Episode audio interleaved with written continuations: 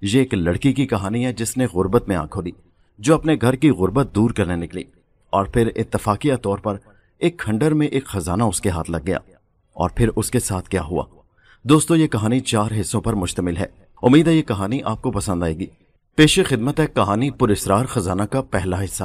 تو ناہید، کیا تم تیار ہو؟ نوزت نے ہنس کر کہا، میں نے سر اٹھا کر اسے سنجیدگی سے دیکھا اور بولی ہاں میرے پاس کوئی اور آپشن نہیں ہے۔ میرا گھر ہی میری پہلی ذمہ داری ہے۔ میرا فرض ہے۔ ہاں یہ تو ہے۔ نزت کہنے لگی، مجھے تو یہ سہولت ہے کہ میرا سسرالی گاؤں وہاں سکندر پور سے قریب ہے۔ ہم کچھ عرصہ تک وہی رہائش رکھ لیں گے۔ جب تک ہماری ٹرانسفر واپس شہر میں نہیں ہو جاتی۔ میرے میاں بھی مان گئے ہیں۔ نزت نے کہا، میں مقامی پرائمری اسکول میں ٹیچر تھی۔ کچھ دن ہوئے، پریشانیوں نے گھیر رکھا تھا۔ کیونکہ میرے ساتھ میری اور میری ایک دوست کی ٹرانسفر ایک گاؤں میں ہو چکی تھی۔ جو ہمارے ضلع میں ہی تھا، مگر ذرا دور تھا۔ وہاں پر آنے جانے میں ہی گھنٹہ ڈیڑھ گھنٹہ لگ جاتا تھا۔ میرے لیے یہ ممکن نہیں تھا کہ میں روزانہ ایک ڈیڑھ گھنٹے کا سفر کر کے وہاں جاتی اور پھر واپس آتی۔ روزانہ آنا جانا بہت مشکل کام تھا۔ گھر کے تمام معاملات بھی میرے سپردی تھے۔ گھر میں ہمارے تھا کون؟ میری بوڑھی ماں اور ایک میرا چھوٹا بھائی۔ بھائی ایک دکان پر سیلز مین تھا۔ بس ہم دونوں بھائی بہن کی کمائی سے ہی گھر چل رہا تھا۔ ہماری ماں بیمار رہتی تھی اور ابا کو فوت ہوئے دو سال ہو چکے تھے۔ تب سے ہم دونوں بہن بھائی مل کر زندگی کی گاڑی کو کھینچ رہے تھے۔ اللہ کا شکر ہے کہ مجھے گورنمنٹ کی جاب مل گئی اور مالی مسائل کچھ بہتر ہو گئے۔ مگر اب اس نئی ٹینشن نے مجھے پھر مصیبت سے دوچار کر دیا تھا۔ اما گھر کے کام کاج نہیں کر سکتی تھی کھانا تو وہ مشکل سے بنا ڈالتی، مگر میں انہیں کھانا بنانے سے بھی منع کرتی تھی۔ وہ میری مدد اور سہولت کی خاطر کچھ کر دیا کرتی۔ وہ بیمار ہوتی میں انہیں کام کرنے سے منع کرتی۔ میں نے جب ماں کو اپنی ٹرانسفر کے بارے میں بتایا تو وہ بھی سن کر پریشان ہو گئی میں نے انہیں تسلی دی اور کہا، میں کوشش کروں گی کہ ایک دو دن وہاں رہ جایا کروں اور باقی ایک دن یہاں رک جایا کروں۔ لیکن تمہارے وہاں چلے جانے سے مسئلہ ہوگا۔ اما جی پریشان ہو کر بولی اما کوئی بات نہیں۔ اب نوکری ہے، کیا کروں؟ تھوڑی سی تکلیف سہ لینے میں کوئی مسئلہ نہیں۔ اور میرے پاس کوئی اونچی سفارش بھی نہیں ہے جو میں اپنا ٹرانسفر رکوا سکوں۔ میرا بھائی نوید بھی یہ سن کر پریشان ہوا، مگر میں نے اسے تسلی دی اور کہا کہ میں پوری کوشش کروں گی کہ میری ٹرانسفر جلد از جلد واپس ہمارے شہر میں ہو جائے۔ بے شک پاس ہی کوئی اسکول ہو۔ یہاں نہیں، مگر کچھ پاس ہوتا کہ میں روز آ جا سکتی۔ اس میں کچھ وقت لگ سکتا ہے۔ غفور صاحب نے مجھے تسلی دی ہے کہ وہ میری ٹرانسفر واپس کروا دیں گے۔ میں نے انہیں اپنی مجبوری بتائی ہے۔ لیکن وہ کہتے ہیں کہ ضروری ہے، جب تک ٹرانسفر واپس نہیں ہوتی، تم وہاں پر نوکری کر لو۔ تم تو جانتی ہو کہ سرکاری نوکری میں کسی قسم کا انکار نہیں ہو سکتا۔ جہاں پر بھی ہمارے افسران یا ادارہ ہمیں بھیجے، ہمیں جانا پڑتا ہے۔ میرا بھائی نوید سر جھکائے خاموشی سے میری بات سنتا رہا۔ میں نے اسے ماں کا خیال رکھنے کی تلقین کی اور گھر کے کام کاج میں اماں کا ہاتھ بٹانے اور انہیں زیادہ تر آرام دینے کا کہا۔ اللہ کا شکر ہے کہ میرا بھائی نوید بہت سمجھدار اور تابے دار ہے۔ میرے بھائی نے میری بات بہت غور سے سنی۔ پھر میں نے اپنا کچھ مخصوص سامان سمیٹا اور پھر ایک روز وہاں سے میں سکندر پور کے لیے چل پڑی۔ نزت میری سہیلی جس کی میرے ساتھ ہی ٹرانسفر ہوئی تھی، اس کے میاں گاڑی میں ہمیں سکندر پور لے آئے۔ تقریباً ہمارے گھر سے ڈیڑھ گھنٹے کا سفر تھا۔ سارا راستہ تقریباً ویران اور چھوٹے چھوٹے دور دراز کے دیہاتوں پر مشتمل تھا۔ جس گاؤں میں میری ٹرانسفر ہوئی تھی، یہ اسکول کافی عرصے سے بند پڑا تھا۔ مجھے یہ سن کر بہت حیرانی ہوئی کہ اسکول میں کم از کم بیس پچیس سال سے کسی قسم کی پڑھائی وغیرہ نہیں ہوئی تھی۔ بلڈنگ میں صفائی وغیرہ کروائی گئی تھی۔ بلڈنگ بہت پرانی انگریزوں کے زمانے کی تھی، جسے بعد میں حکومت نے ایک اسکول بنا کر محکمہ تعلیم کے سپرد کر دیا تھا۔ مگر مقامی آبادی میں بچے پڑھانے کا اتنا رواج عام نہیں تھا، اس لیے لوگ اسکول میں بچے نہیں بھیجتے تھے۔ کچھ عرصہ تک تو گورنمنٹ نے وہاں پر استاد لگائے رکھے۔ مگر جب گورنمنٹ نے دیکھا کہ یہاں پر لوگوں کے پڑھنے کا رجحان نہیں، تو انہوں نے بلڈنگ کو مستقل طور پر بند کر دیا اور وہاں پر موجود اساتذہ کی دوسرے شہروں میں ٹرانسفر کر دی۔ سکندر پور ہمارے ضلع کے دور دراز علاقوں میں آتا تھا، جس کی آبادی چند گھروں پر مشتمل تھی اور آس پاس کے گاؤں بھی بہت دور تھے۔ یہ بلڈنگ انگریزوں کے دور میں یہاں پر ایک ریسٹ ہاؤس کے طور پر بنائی گئی تھی۔ مجھے معلومات ملی کہ یہاں آس پاس بہت سی شکار گاہیں تھیں۔ اور انگریز حکمران شکار کی غرض سے اس علاقے میں آیا کرتے تھے۔ اسی لیے وہاں ان کے قیام کے لیے ایک شاندار عمارت بنوائی گئی تھی۔ آس پاس کے جنگلوں میں تیتر، ہرن اور قسم قسم کے جانور تھے۔ جن کا شکار کرنے کے لیے وہ یہاں پر آتے اور کئی کئی روز اس بلڈنگ میں قیام کرتے۔ ہندوستان کی تقسیم کے بعد انگریز ہندوستان چھوڑ کر چلے گئے۔ یہ بلڈنگ مستقل طور پر بند رہی۔ حکومت نے اسے کسی کام کے لیے استعمال نہیں کیا۔ مگر کچھ عرصہ بعد حکومت نے اسے ایک اسکول کے طور پر متعارف کرایا اور دور دراز علاقے میں ہونے کی وجہ سے اس بلڈنگ کا حکومت کو کچھ خاص فائدہ نہیں تھا۔ حکومت نے اسی سوچ کے پیش نظر اسے مقامی لوگوں کے لیے اسکول بنا دیا، مگر اسکول کا رجحان نہ ہونے کی وجہ سے یہ بلڈنگ برسوں سے ویران پڑی تھی۔ میرے اور نزت کے پہنچنے سے پہلے ہی چوکیدار رستم خان چاکو چوبند گیٹ پر کھڑا تھا۔ اس نے ہمیں خوش آمدید کہا اور اور گیٹ کھول کر ہمارے ساتھ ہی اندر آ گیا۔ بلڈنگ دیکھ کر مجھے اس کی خستگی کا اندازہ ہوا تھا، کیونکہ طرز تعمیر کچھ ایسا تھا جیسے پرانی عمارتیں بنی ہوں۔ عجیب ڈرونی سی بلڈنگ تھی، جس میں سامنے برامدہ اور کتار میں چند کمرے بنے ہوئے تھے۔ اس کے بعد پھر آگے سہن شروع ہو جاتا اور پھر سامنے کمروں کی ایک لمبی کتار نظر آتی۔ ہمیں بتایا گیا کہ یہ کمرے تعداد میں اتنے زیادہ اس لیے بنائے گئے تھے کہ جب انگریز حکمران یہاں پر آ کر ٹھہرتے تو ان کے ساتھ ان کے کئی ہندوستانی خدمتکار اور کارندے بھی ہوتے، جن کو باقی کمروں میں ٹھہرا دیا جاتا اور بڑے آدمیوں کو مخصوص آرام دہ کمروں میں ٹھہرایا جاتا۔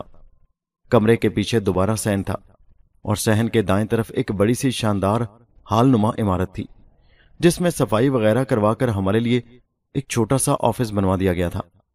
رستم خان نے ہمیں بتایا کہ مقامی گاؤں کے کچھ بچے اور آس پاس کے کچھ بچوں کے والدین پہلے ہی گورنمنٹ سے مطالبہ کر چکے تھے۔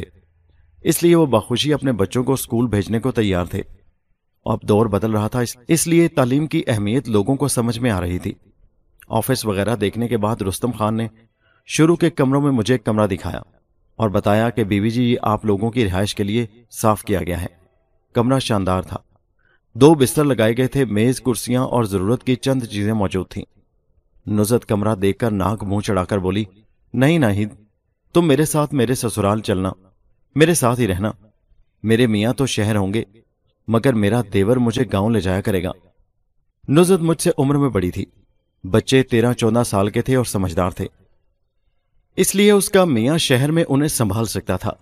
اس لیے اس نے اپنے قریبی گاؤں میں سسرال میں رہنے کو ترجیح دی تھی، کیونکہ اس کی ٹرانسفر بھی میرے ساتھ یہاں پر ہی ہوئی تھی۔ میں بھی خوش ہو گئی کہ چلو، یہاں پر رہنے کے بجائے میں نزت کے ساتھ اس کے سسرال میں رہوں گی۔ مجھے یہاں کا ماحول کچھ اچھا نہیں لگا تھا۔ ویرانی سی تھی، عجیب سناٹا سا تھا۔ بلڈنگ سے کچھ فاصلے پر گاؤں کے کچے پکے مکانات تھے اور بلڈنگ جیسے الگ تھلگ کھڑی تھی۔ اسکول دیکھنے کے بعد ہم دونوں کو نزت کے میاں لے کر گاؤں چل پڑے۔ نزت کے سسرال والوں نے ہماری خوب آو بھگت کی۔ وہ رات ہم نے وہیں پر قیام کیا۔ اگلے دن اس کا میاں ہمیں اسکول چھوڑ کر واپس شہر چلا گیا۔ آج ہم سے ملنے بچوں کے کچھ والدین نے آنا تھا۔ ہم نے بچوں وغیرہ کے داخلے اور اسکول کا پورا سلسلہ چلانا تھا اور چھٹی کے وقت ہمیں نزت کا دیور لینے آ جاتا۔ اس کے پاس بھی ایک چھوٹی سی گاڑی تھی۔ لہٰذا ہمارا رہائش کا مسئلہ بھی حل ہو گیا تھا۔ میں مطمئن تھی، کیونکہ مجھے یہاں اکیلے رہنے میں بہت مسئلہ ہوتا۔ خدا کا شکر تھا کہ نزت کی ٹرانسفر بھی میرے ساتھ ہی ہوئی تھی۔ اگر میں اکیلی ہوتی تو پھر شاید یہاں میرا رہنا ممکن نہ ہوتا۔ اس روز بچوں کے والدین ہم سے ملنے آئے۔ ہم نے کوئی انیس بچوں کے ایڈمیشن کیے۔ ہمیں مقامی آبادی کے والدین کا رجحان دیکھ کر بہت خوشی ہوئی۔ ان میں سے چند بچے ایسے بھی تھے جو آس پاس کے گاؤں سے آئے تھے۔ نظرت کہنے لگی، میں حیران ہوں کہ ان ویرانوں میں بھی لوگ آباد ہیں۔ ہمیں یہ پتا چلا کہ سکندر پور میں بجلی آئے ہوئے چند ہی سال ہوئے تھے۔ یہ ایسا دور تھا جس وقت تقریباً بجلی ہر جگہ ہر گاؤں میں موجود تھی۔ دور دراز علاقوں تک بجلی پہنچ چکی تھی۔ پہلا دن بہت مصروف گزرا۔ ہم نے بچوں کے یونیفارم وغیرہ اور باقاعدہ کلاسز کا آغاز کرنے کے لیے والدین کو دو دن کا وقت دے دیا۔ دو دن ہمیں اسکول آنے کی کوئی ضرورت نہیں تھی۔ وہ دو دن ہم نے نزت کے سسرال میں گزارے۔ انہوں نے خوب خدمت کی۔ نزت کے دیور کمال سے میری ملاقات ہوئی۔ بڑا باتونی آدمی تھا۔ اور پھر دو روز کے بعد ہم نے باقاعدہ اسکول میں کلاسز کا آغاز کر دیا۔ چھوٹے بچوں کو پڑھانا بہت مشکل ہوتا ہے۔ مگر میں اور نزت اپنا کام انتہائی دیانتداری سے کرتی اپنی ڈیوٹی سر انجام دینے لگی ہمیں صبح چھوڑنے اور ڈیوٹی کے بعد لے جانے کا کام کمال کے سپرد ہوتا۔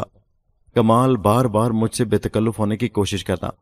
وہ بہت باتونی اور عجیب سی قسم کی آتوں کا انسان تھا۔ نزت نے بتایا کہ وہ باتونی ضرور ہے مگر دل کا بہت اچھا ہے۔ اس لیے اس کی بے تکلفی پر برا مت ماننا۔ اس کی بات پر میں صرف مسکرا کر خاموش ہو جاتی۔ پہلا ایک ہفتہ میں نے وہیں پر گزار دیا۔ پھر ایک ہفتے بعد نزت کے میاں ہمیں لینے آ گئے۔ نزت نے شہر بچوں سے ملنے جانا تھا اور میں نے اپنے ماں اور بھائی سے۔ دو دن ہم نے اپنے گھروں میں گزارے اور پھر واپس سکندر پور اپنی ڈیوٹی پر روانہ ہو گئے۔ سردیوں کی آمد آمد تھی۔ دو دن تو اچھے گزرے۔ تیسرے دن نزت کی طبیعت کچھ خراب ہو گئی۔ اسے موسمی بخار نے آ لیا تھا۔ مجھے اکیلی کو ہی اسکول میں آنا پڑا۔ کمال کی گاڑی میں اکیلے بیٹھتے ہوئے مجھے کچھ عجیب سا محسوس ہو رہا تھا، مگر میری مجبوری تھی۔ مس ناہید آج آپ کچھ بول نہیں رہی۔ کیا بات ہے طبیعت تو ٹھیک ہے کمال بیک ویو مرر میں مجھے دیکھ کر بولا جی کمال صاحب، بس میں ٹھیک ہوں۔ ایسے ہی ذرا سنجیدہ مزاج ہوں۔ میں نے مسکرا کر کہا، آپ آج اس بلیک ڈریس میں بہت اچھی لگ رہی ہیں۔ جی شکریہ۔ میں نے اپنی تعریف پر اس کا شکریہ ادا کیا، مگر میرا چہرہ تاثر سے خالی تھا۔ چند لمحے بعد وہ پھر بولا، اگر آپ میرے ساتھ گاڑی میں آگے بیٹھ جاتی تو جی میں پیچھے ہی ٹھیک ہوں۔ میں نے سنجیدگی سے کہا تو اس نے ہونٹ بیچ لیے۔ ایسے تو میں آپ کا ڈرائیور لگ رہا ہوں۔ میں جواب میں خاموش رہی۔ وہ مجھے اسکول چھوڑ کر چلا گیا۔ مگر مجھے اس کا ایسے بے تکلفی سے باتیں کرنا اچھا محسوس نہیں ہوا تھا۔ حالانکہ نزت کے سامنے وہ ایسی ویسی بات نہیں کرتا تھا۔ بہرحال میری مجبوری تھی۔ واپسی پر بھی وہ اونٹ پٹانگ باتیں کرتا رہا۔ اور میں دلی دل میں دعا کر رہی تھی کہ یا اللہ نزت کا بخار جلدی ٹھیک ہو جائے اور کل سے وہ میرے ساتھ اسکول چلے۔ نزت کا بخار ابھی تک ٹھیک نہیں ہوا تھا اور میرے لیے یہ صورتحال نازک تھی۔ کمال کی بے ڈھنگی باتیں سننے کا مجھے کوئی شوق نہیں تھا۔ مجبوری تھی میں ان کے گھر رہ رہی تھی۔ گھر پر وہ بہت ریزرو رہتا، مگر آج کل تو جیسے اسے موقع مل گیا تھا۔ بہرحال میں خاموش تھی۔ اگلے دن کمال مجھے اسکول چھوڑنے چلا تو وہی باتیں پھر شروع کر دیں۔ میں بہت پریشان ہوئی۔ آج تو اس کا حوصلہ اتنا بڑھ گیا کہ وہ برملا کہنے لگا، مس ناہید، آپ بہت خوبصورت ہیں۔ میں فوراً بولی، کمال صاحب، یہ اب آپ کیسی باتیں کر رہے ہیں؟ مس ناہید، جیسی باتیں مجھے آتی ہیں، ویسے ہی کر رہا ہوں۔ میں بے شک گاؤں میں رہتا ہوں، مگر شہر میں بھی رہ چکا ہوں۔ شہری زندگی سے واقف ہوں، پڑھا لکھا نوجوان ہوں۔ ہماری زمینیں ہیں، جائیداد ہے۔ تو پھر میں کیا کروں؟ میں نے کہا، تو پھر یہ کہ میں آپ کو پسند کرنے لگا ہوں۔ اس کے اس طرح بے باکانہ انداز پر میں بھونچکی رہ گئی۔ مسٹر کمال جی مس ناہید، اور آپ کو مجھ سے شادی کرنا ہوگی۔ اس نے روکے بغیر پھر کہا، اس کے اس طرح فیصلہ کن لہجے پر میں حیران رہ گئی۔ اور اگر میں نہ کر دوں تو اچانک اس نے گاڑی کو بریک لگا دی۔ کیا زبردستی ہے؟ میں نے جواباً کہا جی بالکل۔ اس کے جواب پر میں اور پریشان ہو گئی۔ کمال صاحب، آپ کو میرے بارے میں کوئی غلط فہمی ہوئی ہے؟ میں ایسی ویسی لڑکی نہیں ہوں۔ ارے، تو میں نے کب کہا کہ آپ ایسی ویسی ہیں؟ میں بھی تو ایسا ویسا نہیں۔ اس کی ہٹ درمی بدستور برقرار تھی۔ میں بھی بہت حیران ہوئی۔ یہ آج کس قسم کی گفتگو کر رہا تھا؟ اسکول آنے میں تھوڑا ہی فاصلہ باقی رہ گیا تھا۔ میں دعائیں مانگ رہی تھی کہ کاش اسکول جلد از جلد آ جائے۔ اسکول پہنچی تو میری جان میں جان آئی۔ واپسی کا راستہ خاموشی رہا تھا۔ میں نے فیصلہ کر لیا تھا کہ میں دوبارہ اس آدمی کے ساتھ نہیں آؤں گی۔ چھٹی کے وقت مجھے لینے آیا تو میں نے اس کے ساتھ جانے سے انکار کر دیا۔ وہ گاڑی سے باہر نکل آیا اور میرے سامنے آ کر کھڑا ہو گیا۔ دیکھیں ناہید، آپ کو میرے سوا کوئی بھی لینے نہیں آئے گا۔ میں نے جواباً کہا، میں یہیں رہ لوں گی۔ نہ آئے کوئی لینے۔ میرے دل میں یہ خیال تھا کہ شاید وہ میری منتیں کریں گا۔ مگر میں اس وقت حیران رہ گئی جب وہ چند لمحے مجھے غور سے دیکھتا رہا۔ پھر مڑا اور فوراً گاڑی سٹارٹ کر کے گاڑی موڑ کر وہاں سے واپس لے گیا۔ تو گویا وہ مجھے ایسے ہی چھوڑ کر چلا گیا تھا۔ رستم خان گیٹ پر کھڑا سارا ماجرا دیکھ رہا تھا۔ وہ دوڑتا ہوا میرے پاس آیا، بولا بی بی جی کیا ہوا؟ رستم، کیا اسکول کی بلڈنگ کے اندر میرا کمرہ ویسے ہی موجود ہے؟ میرا مطلب ہے جو رہائشی کمرہ ہمارے لیے دیا گیا تھا، اس کو بند تو نہیں کیا؟ جی نہیں بی بی جی آپ کا کمرہ تو بالکل ویسے ہی موجود ہے، اسے بند تو نہیں کیا؟ تو ٹھیک ہے پھر، آج سے میں وہیں رہوں گی، میں نے کہا۔ اور بی بی جی دوسری میڈم، کیا وہ بھی رستم خان میری طرف دیکھ کر حیرت سے بولا، نہیں، ان کے بارے میں میں نہیں جانتی۔ اگر انہیں رہنا ہوا تو رہ لیں، ورنہ وہ اپنے گھر تو روز ہی چلی جاتی ہیں۔ مگر بی بی، آپ اکیلی یہاں کیسے رہیں گی؟ رستم خان میری جانب بدسور حیرت سے دیکھ رہا تھا۔ دیکھو رستم خان، میں کوئی بچی نہیں ہوں، نہ میں ڈرتی ہوں۔ اور ویسے بھی تمہارا گھر تو ساتھ ہی ہے نا؟ جی بی بی جی میرا گھر تو قریب ہے، وہ تو بات درست ہے۔ اس کا گھر بلڈنگ کے قریب ہی تھا۔ چلیں بی بی، ٹھیک ہے، جیسے آپ کی مرضی۔ آپ فکر مت کیجیے میں آپ کا پورا خیال رکھوں گا۔ یہ کہہ کر میں واپس اسکول کی طرف بڑھی۔ کمال کی گاڑی دھول اڑاتی ہوئی جا چکی تھی۔ مجھے دل ہی دل میں اس بے ڈنگے شخص پر بہت غصہ تھا۔ عجیب بونگا قسم کا آدمی تھا۔ کمال نے مجھے اتنا تنگ کیا۔ میں اس کے ساتھ جانے سے انکار کرنے پر مجبور ہو گئی تھی۔ ابھی ڈیڑھ گھنٹہ ہی گزرا ہوگا کہ کمال کی گاڑی دوبارہ رکنے کی آواز آئی۔ اب کمال کے ساتھ ساتھ نوزت بھی تھی۔ وہ دونوں اندر آ گئے۔ نوزت کو معلوم تھا کہ میں اسی کمرے میں موجود ہوں گی۔ وہ سیدھی میرے پاس آئی اور غصے سے بولی، ناہید، یہ کیا بچگانا پن ہے؟ کیا ہوا؟ میں نے حیرت سے کہا تو بولی، تم نے کمال کے ساتھ آنے سے انکار کیوں کر دیا؟ ارے، یہ تم کمال صاحب سے ہی پوچھو، میں نے کہا۔ میں نے کہا تو وہ مڑ کر کمال کی طرف دیکھنے لگی۔ کیوں؟ کمال کیا بات ہے؟ تم نے کوئی بدتمیزی تو نہیں کی ناہید سے؟ نہیں، میں نے تو انہیں کچھ نہیں کہا۔ کمال ڈٹائی سے جھوٹ بولنے لگا۔ کیوں ناہید؟ تم مجھے بتاؤ، اس نے تمہیں کیا کہا؟ جو تم نے آنے سے انکار کر دیا۔ وہ مجھ سے پوچھنے لگی، تو میں نے کہا نزت خدا کے لیے میں یہیں پر ٹھیک ہوں، مجھے نہیں جانا۔ تم میرا سامان یہیں پہنچا دو۔ نزت نے کمال سے کہا، تم جاؤ، گاڑی میں جا کر بیٹھو، میں ابھی آتی ہوں۔ کمال نے غصے سے مجھے دیکھا اور مڑ کر چلا گیا۔ نزت کہنے لگی ناہید پلیز ایسا مت کرو۔ یہاں اکیلے رہنا ٹھیک نہیں۔ مجھے بتاؤ کیا ہوا؟ کمال نے تم سے کوئی بدتمیزی کی؟ میں نے اسے سارا واقعہ سنا دیا۔ یہ سن کر وہ حیران رہ گئی اور کہنے لگی، کمال، ایسا تو نہیں۔ ہاں میں جانتی ہوں، ایسا نہیں۔ لیکن میں اسی بات پر حیران ہوں کہ اس نے میرے ساتھ ایسا کیوں کیا؟ میری بات پر وہ مجھے دیکھ رہی تھی۔ حیرت سے گم۔ چلو تم میرے ساتھ چلو۔ نہیں نظر، تم ایسا کرو، میرا سامان میرے پاس بھیج دو۔ ناہید چلو نا، وہ مجھے کھینچنے لگی۔ تمہیں میری دوستی کا واسطہ۔ آئندہ وہ ایسا نہیں کرے گا۔ میں وعدہ کرتی ہوں۔ میں مجبور ہو کر اس کے ساتھ چل پڑی۔ واپسی پر کمال خاموشی سے گاڑی چلاتا رہا۔ میرا خیال تھا شاید وہ باز آ گیا ہے، آئندہ ایسا نہیں کرے گا۔ مگر یہ میری خام خیالی تھی۔ دو دن خاموشی سے گزر گئے، وہ مجھے مسلسل اگنور کرتا رہا۔ میں اسی بات پر خوش تھی کہ میری اس سے جان چھوٹ گئی۔ مگر اس دن میں اکیلی اپنے کمرے میں لیٹی ہوئی تھی کہ اچانک وہ دروازے پر آ کر کھڑا ہو گیا۔ میں اسے دیکھ کر حیران ہوئی۔ اس کی آنکھوں میں وحشت بھری ہوئی تھی۔ آہستہ آہستہ قدم اٹھاتا میرے پاس آیا اور کہنے لگا، تم اپنے آپ کو سمجھتی کیا ہو؟ میں فوراً اٹھ کر کھڑی ہو گئی اور اسے گھورتے ہوئے بولی، کمال، کیا تم اپنے حواس میں ہو؟ نہیں، میں اپنے حواس میں نہیں۔ تم نے میری توہین کی ہے، میری تزلیل کی ہے۔ مجھے میری بھابھی کے سامنے رسوا کیا ہے، میں تمہیں نہیں چھوڑوں گا۔ تمہیں ایسا سبق سکھاؤں گا کہ تم یاد رکھو گی۔ میں اس کی آنکھوں کی وحشت سے گھبرا گئی تھی، خوفزدہ ہو گئی۔ میں نے کہا، میں پلیز اس وقت اکیلی ہوں۔ تم چلے جاؤ یہاں سے، باہر چلے جاؤ۔ ورنہ میں نزت کو آواز دے دوں گی۔ وہ کہکا لگا کر بولا، آواز دے کر دیکھ لو، اس وقت تو گھر میں کوئی موجود نہیں۔ وہ میری طرف بڑھا۔ اس کی بات سن کر میں خوف سے پیلی پڑ گئی۔ اس سے پہلے کہ وہ مجھ پر جھپٹتا، میں زور سے چلانے لگی۔ اچانک پیچھے سے نزت کی شکل نمودار ہوئی۔ کمال کیا بات ہے؟ تم اس کے کمرے میں کیوں آئے ہو؟ کمال اچانک گھبرا کر پیچھے مڑا اور نزت کو دیکھ کر ایک دم گھبرا گیا۔ اس کے خیال میں شاید نزت گھر میں موجود نہیں تھی، کہیں باہر نکلی تھی۔ کچھ نہیں بھابھی، میں تو ویسے ہی ناہید کا حال چال پوچھنے آیا تھا۔ چلو تم یہاں سے باہر۔ تمہیں آنے کی کوئی ضرورت نہیں یہاں۔ وہ مجھے گھورتے ہوئے واپس چلا گیا۔ میں اندر ہی اندر خوفزدہ ہو گئی۔ نزت فوراً میرے پاس آئی اور کہنے لگی، تم اطمینان رکھو۔ وہ تمہیں کچھ نہیں کہہ سکتا۔ میں بالکل خاموش ہو کر رہ گئی۔ مگر میں نے دل ہی دل میں پکا ارادہ کر لیا تھا کہ میں صبح یہاں سے ہر صورت چلی جاؤں گی۔ مجھے یہاں رہنا منظور نہیں تھا۔ اب میں یہاں نہیں رہ سکتی تھی۔ کمال بری طرح میرے پیچھے پڑ گیا تھا۔ اس کی نیت اور ارادے ٹھیک نہیں تھے۔ اور اس کا حل یہی تھا کہ میں یہاں سے چلی جاؤں۔ اگلی صبح جب میں اسکول جانے کے لیے تیار ہوئی تو میں نے اپنا بیگ بھی ساتھ لے لیا۔ گاڑی میں بیٹھی تو نزت میری طرف دیکھ کر کہنے لگی، ناہید، تم اپنے کپڑوں کا بیگ کیوں لے آئی؟ دیکھو نزت پلیز، برا مت ماننا۔ اب میں یہاں نہیں رہ سکتی۔ تم نے جتنے دن میری مہمان نوازی کی، تمہارا بہت بہت شکریہ۔ مگر اب میں یہاں رہنا نہیں چاہتی۔ پلیز مجھے مجبور مت کرنا۔ میری بات سن کر نزت خاموش ہو کر رہ گئی۔ کمال بھی بیک ویو مرر سے سب کچھ دیکھ رہا تھا۔ اس نے ہونٹ بیچ لیے۔ اسکول آ گیا تو میں بیگ لے کر نزت کے ساتھ ہی اسکول کے اندر چلی گئی۔ نزت میرے اس عمل سے خوش نہیں تھی، اس لیے وہ خاموش رہی۔ چھٹی کے وقت کمال اسے لینے آیا تو وہ اکیلی ہی بغیر کچھ کہے چلی گئی۔ میں جانتی تھی کہ وہ مجھ سے ناراض ہے۔ مگر اس نے بھی میری پرابلم سمجھ کر بھی سمجھنے کی کوشش نہیں کی تھی۔ اس کے سامنے ہی تو کمال بری نیت سے میرے کمرے میں گھس آیا تھا۔ اور وہ اس کو ہلکا سا ڈانٹ کر اس بات کو اڑا گئی تھی۔ اسے چاہیے تھا کہ کمال سے سختی سے اس بات کی باز پرس کرتی۔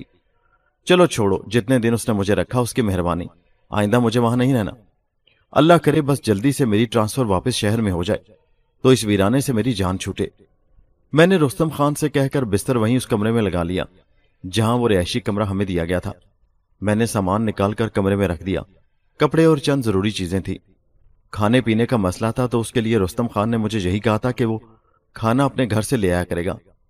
میں نے کہا، رستم خان، ایسے نہیں۔ میں کھانے کے لیے تمہیں کچھ رقم ادا کر دیا کروں گی۔ کہنے لگا بی بی جی کیسی بات کرتی ہیں آپ؟ میری بیٹی اور بہن جیسی ہیں۔ میں غریب ضرور ہوں، مگر اتنا بھی گیا گزرا نہیں کہ اپنی بہن کے دو وقت کے کھانے کا انتظام نہ کر سکوں۔ نہیں رستم خان، ایک دو دن کی بات نہیں۔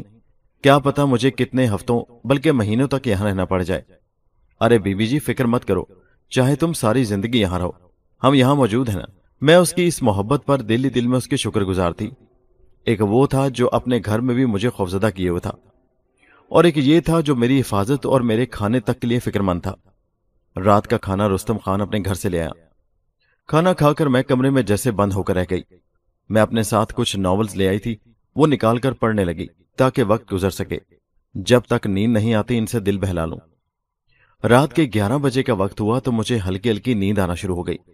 میں نے ناول بند کر کے رکھا اور بستر پر سونے کے لیے لیٹ گئی۔ بستر پر لیٹتے ہی مجھے نیند کے جھکولے آنے شروع ہو گئے۔ مگر میں ابھی پوری طرح نیند میں نہیں ڈوبی تھی کہ اچانک مجھے ایسا محسوس ہوا۔ جیسے کسی نے میرا نام لے کر پکارا ہو۔ ناہید ناہید۔ میں حیران رہ گئی کہ کس نے میرا نام پکارا۔ آواز مردانہ مگر بہت ہی خوبصورت تھی۔ میں اندر ہی اندر خوف محسوس کرنے لگی۔ شاید رستم خان، مگر وہ مجھے اس وقت کیوں پکارے گا؟ اور یہ تو آواز بھی اس کی نہیں۔ اور ویسے بھی میں سر جھٹک کر دوبارہ سونے کی کوشش کرنے لگی۔ اس بار آواز مجھے بہت قریب سے محسوس ہوئی۔ میں ایک دم گھبرا کر اٹھ بیٹھی۔ خوف سے میرے رونگٹے کھڑے ہو گئے۔ دوستو، یہ کہانی ابھی جاری ہے۔